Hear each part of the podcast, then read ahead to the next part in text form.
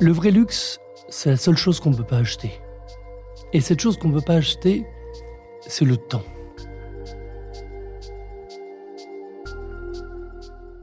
Le comité Colbert, la voix du luxe français, vous invite à la rencontre des dirigeants des maisons les plus mythiques.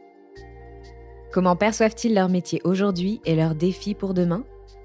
César Giron, président de la prestigieuse maison de champagne Perrier-Jouette, nous présente sa maison dont la singularité est peut-être la symbiose étonnante entre l'art, la nature et le vin. bonjour, je m'appelle César Giron, je dirige la maison Perrier-Jouette et euh, j'ai la joie et le plaisir de participer à ce podcast sur les dirigeants du luxe. Je viens d'une mère française, donc qui était la fille aînée de Paul Ricard, et d'un homme qui s'appelle César Giron, dont je porte le nom, qui a été un des plus grands toreros du monde pendant plus de dix ans. Euh, et donc je suis un peu le fruit euh, d'une famille d'entrepreneurs et d'une personne qui, euh, tous les week-ends, exposait sa vie pour assouvir à la fois sa passion et assurer sa vie. Si je devais parler des valeurs qu'on m'a transmises, la, valeur du travail, des valeurs d'humilité. Parce que lorsqu'on rentre dans les arènes qu'on a triomphé sur le premier taureau, le deuxième taureau qui vient, il n'a pas lu la presse. Il ne sait pas que vous êtes un grand taureau. Il n'en sait rien. Et d'ailleurs, il n'est pas là pour euh, vous faire de la pub, il est là pour euh, faire ce combat. Donc, euh, c'est peut-être cette sensation aussi de, de devoir sans cesse remettre l'ouvrage sur le métier, en essayant de maîtriser le geste chaque fois un peu mieux. Alors ça, je pense que c'est un point commun avec l'artisanat et l'art, puisqu'en fait, ce lien entre l'artisanat et l'art, c'est finalement ce, lien entre le passé et le futur. Parce que les artistes ont cette capacité à identifier dans le temps euh, des choses que le commun des mortels ne saisit pas. Et comme l'artiste s'adresse à la fois à l'émotion, à l'intuition, à l'intellect, eh bien finalement, euh, il a toutes les entrées de notre esprit euh, pour nous tirer vers un, un monde nouveau. Alors j'ai fait mon MBA au Japon, dans le cadre de M Lyon. Ensuite, on m'avait toujours dit que dans la vie, il fallait savoir vendre et compter. Donc, euh, après avoir fait euh, mon MBA en marketing euh, et finance, j'ai décidé de démarrer par la vente.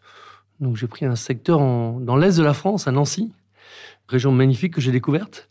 Et ensuite, bien, écoutez, j'ai suivi un parcours dans l'entreprise assez divers et varié. Et, et 22 déménagements plus tard, nous voici ici. Je, crois que la, singularité de la maison Perrier-Jouette vient de son héritage, de son ADN.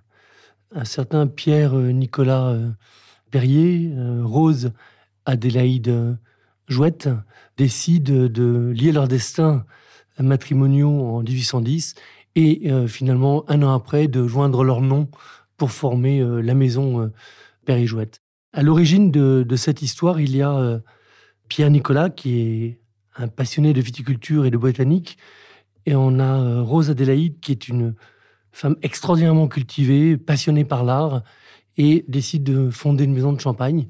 Et donc, ce qui fait la singularité de la maison Père et Jouette, eh bien, je crois que c'est cette euh, symbiose entre l'art, la nature et le vin, parce que le champagne, c'est avant tout un grand vin les, premières années, donc 1811, euh, euh, sont dédiées à, constituer le vignoble et d'aller chercher les meilleures parcelles. Aujourd'hui, c'est évident, mais à l'époque, il fallait une grande connaissance des terroirs et, de la vigne pour identifier des, des, parcelles mythiques. On parle de Bourron-le-Roi, Bourron-de-Milieu, c'est des parcelles extraordinaires avec lesquelles nous avons le, le belle époque blanc de blanc en millésime.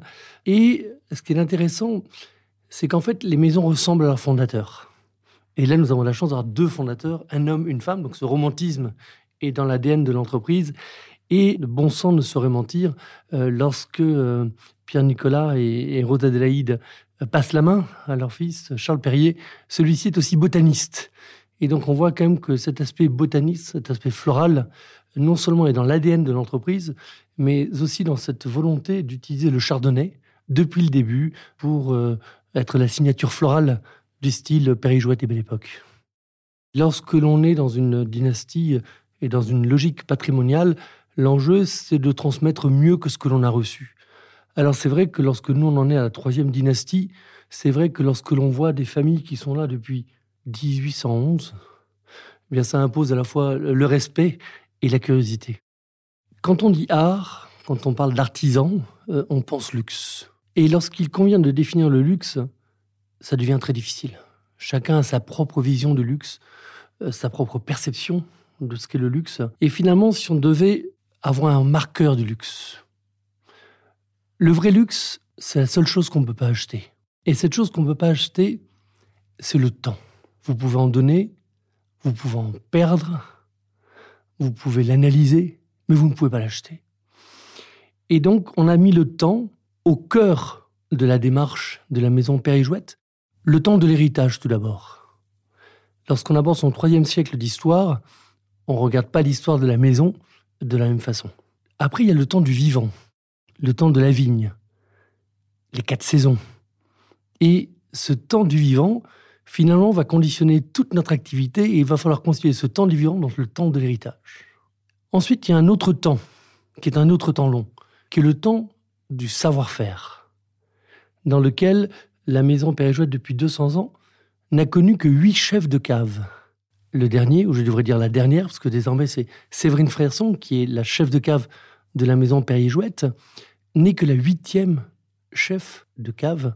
Enfin, le dernier temps, pour terminer mes quatre temps, c'est le temps de l'émotion. C'est le moment où les artistes, une maison, une coupe de champagne, vont finalement créer une émotion. Et tout ceci est fait pour que cet instant, tout vienne se cristalliser sur ce moment final, qui est le moment où on va partager bah, ce fruit du savoir-faire, de l'héritage et de la nature, le temps du vivant, sur ce moment d'exception. Alors, dans les trois piliers qui animent en fait euh, la maison, il y a l'art, la nature et le vin. Et donc finalement, ce flacon de, belle époque cristallise les trois. On reprend l'histoire, Pierre-Nicolas euh, Perrier, Rose Adélaïde Jouette ont un fils, Charles Perrier, euh, dont le beau-frère Eugène Galis, passionné aussi d'art, a deux enfants, Henri, Octave, qui, fréquentant le monde parisien, rencontre Émile Gallet et lui demande de jeter quelques anémones du Japon sur une bouteille en 1902, sur huit magnums, qui sont oubliés aussi instantanément que la, durée de vie d'une anémone. Et ce n'est qu'en 1964 qu'André Bavray retrouve ceci euh, dans, un placard, je présume, et décide de forger euh, et d'élaborer la, cuvée, belle époque, dans ce flacon juste extraordinaire qui désormais est devenu euh, l'emblème, l'icône de la maison. Et depuis, nous avons toujours essayé de nous inspirer à la fois de la nature et de l'art. Et, d'ailleurs, on, on réalise ce podcast dans la maison Belle Époque, où nous sommes entourés euh, d'une des plus belles collections euh, d'art nouveau en France. Et l'art nouveau était lui-même une réaction contre l'hyper-industrialisation. Et, on a cherché à, s'inspirer de la nature pour lancer un mouvement artistique, eh bien, je crois que nous en sommes restés là et nous continuons euh, cette belle aventure. Peut-être un élément sur l'art qui, marque peut-être une évolution dans la façon dont on, intègre l'art. Euh, dans, euh, on est inspiré par l'art et la nature. Or, la nature, il suffit de l'observer. J'entends souvent parler des gens de biomimétisme, qui est le fait de s'inspirer de la nature d'un point de vue technique. Moi, je parlais plutôt de, bio-expressif. Parce qu'en fait, on, veut, on écoute parler la nature pour essayer de s'en inspirer, parce que la nature finalement parle à, tous les sens. Et dans l'art, on a regardé comment est-ce que l'on pouvait faire évoluer notre relation à l'art, et finalement on crée une sorte de biodiversité artistique. Et là, on va euh, bientôt publier, donc au Journée d'Arles, les 6 et le 7 juillet, on va présenter un livre, euh, L'alchimie moderne, coécrit par Viviane Sassen et Emanuele Coccia, dans lequel euh, vous apprendrez que tout est matière. En fait, le temps immédiat n'a pas d'impact sur notre décision, qu'on le veuille ou non. Pour une raison très simple, c'est que le champagne que l'on boit aujourd'hui a été produit hier. Quand je dis hier, c'est il y a quelques années ou il y a quelques dizaines d'années. Et, donc, on, ne peut pas vendre plus que ce que l'on a en cave. Et de s'emballer sur un phénomène qui peut être actuel et de produire énormément de bouteilles en allant affecter une qualité potentielle, etc., pour se projeter dans un monde dans lequel, dans dix ans, on ne saurait pas de quoi il sera fait, je pense que ce serait euh, hasardeux. En revanche, je disais tout à l'heure que les modes passent, le style reste. Je pense que la vision de la maison reste la même. C'est finalement la vigne qui décide des quantités. Et lorsque la vigne est généreuse, on produit plus. Lorsque la vigne est moins généreuse, on produit moins ou pas du tout. Et c'est ça en fait qui va driver, enfin qui va déterminer les quantités euh, que l'on va produire, plus qu'une prévision commerciale ou pas. Ensuite, le véritable patron de toutes les maisons, c'est le consommateur. Et donc je pense que ce soit, quel que soit le moment de convivialité, le, respect du consommateur au travers de la qualité et de l'intégrité des produits que l'on va lui offrir et de l'émotion qu'on va lui donner, ben, c'est finalement euh, le moteur de notre stratégie. Et donc, nous utilisons les 65 hectares euh, que nous avons euh, pour Perrier-Jouette, son cuvée de, de, prestige, comme en fait un jardin d'expérimentation dans lequel nous essayons de mettre en œuvre un certain nombre de pratiques nouvelles. On a fait beaucoup de choses. Ce que l'on fait euh, désormais, c'est que nous avons mis en œuvre des pratiques de viticulture régénératrice, dont le principe est qu'on s'occupe du sol avant de s'occuper de la vigne. Et un sol bien entretenu, régénéré, euh, donnera de la vigne beaucoup plus euh, vive, beaucoup plus qualitative. Et donc ça fait maintenant six ans que nous avons démarré ce principe. Nous sommes encore en cours d'apprentissage. Il n'y aura pas de solution miracle, mais il faut que l'on expérimente le plus possible pour changer nos pratiques de façon très importante pour le futur. Le, pourcentage concerné par euh, ces nouvelles pratiques, c'est au minimum la moitié euh, de nos hectares. Euh, après, en fonction des différentes configurations, de l'unité de lieu, de la facilité à mettre en œuvre et de la validité de l'expérience, à terme, ce sera 100%. Dans le cadre de cette démarche, nous partageons avec nos partenaires viticulteurs pour apprendre d'eux, parce que parfois ils ont des pratiques aussi innovantes, voire plus innovantes que les nôtres, et ils s'inspirent de ce que l'on fait aussi pour pouvoir construire ensemble un certain nombre de, pratiques qui nous permettront demain d'avoir des vignobles plus respectueux de l'environnement. Nous avons décidé d'arrêter les herbicides sur la totalité de nos vignobles.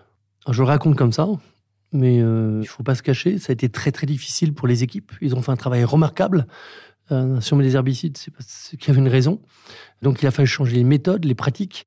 Et au début, ça a été très difficile et je tiens vraiment à saluer euh, les, équipes de vignobles qui ont fait un travail remarquable.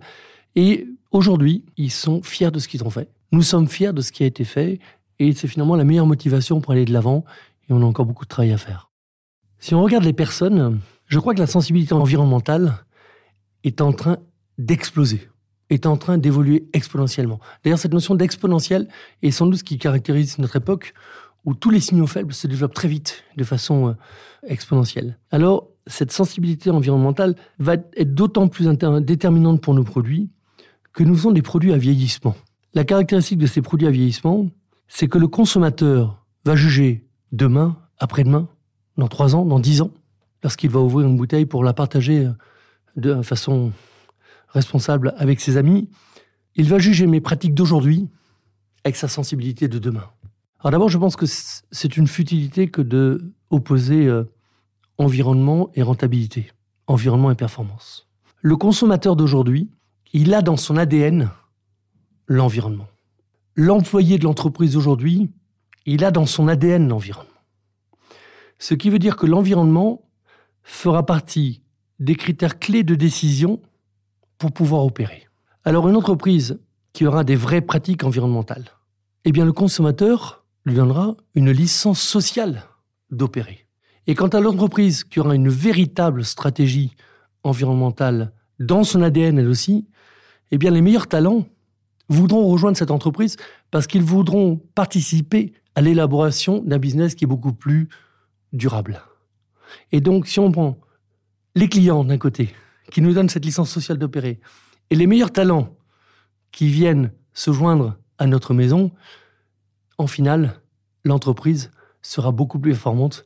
Donc d'investir dans l'environnement, d'un point de vue économique, c'est une bonne idée. Préserver le passé, accompagner le présent, se projeter dans l'avenir et de montrer eh bien que finalement le luxe est aussi un état d'esprit et que l'on peut apporter ce savoir-faire aussi en local tout en préservant des choses essentielles euh, auprès d'un écosystème comme le luxe français. Former des artisans, ça prend du temps. Former tout l'écosystème autour du luxe, ça prend du temps. Et donc aujourd'hui, tant que l'unicité de lieu existe, eh bien le consommateur viendra acheter ici. Je pense que la, devise du luxe à la française ne peut pas être une devise euh, personnelle. Un peu comme euh, l'environnement. Tout à l'heure, on disait la planète est un bien commun, donc il faut que le combat soit collectif. Euh, je pense que l'avenir du luxe à la française, eh bien, c'est justement dans cet effort collectif que font l'ensemble des maisons de luxe pour se remettre en cause, pour se préparer à l'avenir. Et c'est vrai que cette devise qui dit promouvoir passionnément, transmettre patiemment, développer durablement, me paraît être une excellente feuille de route, autant qu'une raison d'être et une feuille de marche.